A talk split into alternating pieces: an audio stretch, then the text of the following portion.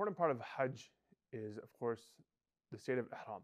Now, the Ihram is of two parts. One is the physical Ihram that a Haji wears, or a person that goes Umrah wears. But more important than that is the actual state. The Ihram that a person wears is, of course, of two garments, two white garments. And Ihram, it symbolizes a unity amongst the Muslims. The great Malcolm X, he points out that when he was there in Hajj, that there are people of different skin tones and different eye colors and different hair colors. But each one stands in front of Allah subhanahu wa ta'ala exactly the same. And this is what the ihram symbolizes in our lives. That one day we will be standing in front of Allah subhanahu wa ta'ala, and Allah subhanahu wa ta'ala sees us not based off of our financial status or not based off of our education.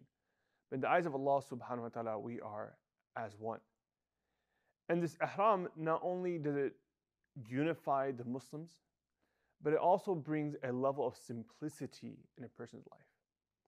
That when we're here in America, we worry about our clothes, our cars, our hairstyle, our socks, our shoes. Everything has to be perfect. But when a person enters into the state of ihram, all that gets left behind. There is no perfect. And many times we get this question that is it allowed to, are we allowed to use toothpaste that's not scented, or shampoo that's not scented, or soap that's not scented? And my personal opinion to this is that you may be allowed to, but it kind of defeats the purpose of ihram. The purpose of ihram is coming to Allah subhanahu wa ta'ala messy, coming to Allah subhanahu wa ta'ala disheveled, coming to Allah subhanahu wa ta'ala unkept, and being at the doors of Allah subhanahu wa ta'ala's house, asking Allah subhanahu wa ta'ala for all of your deepest desires all of your deepest needs, humbling yourself and bringing yourself down at the doorstep of Allah subhanahu wa ta'ala. And this is the purpose of ihram. And scholars teach us that the habits that you pick up in this stage while you're in ihram, these habits will last you for a lifetime. And this is why we encourage the Hujjaj that are there right now that while you're in ihram, utilize your time completely. Understand that there's Quran that you should be reciting.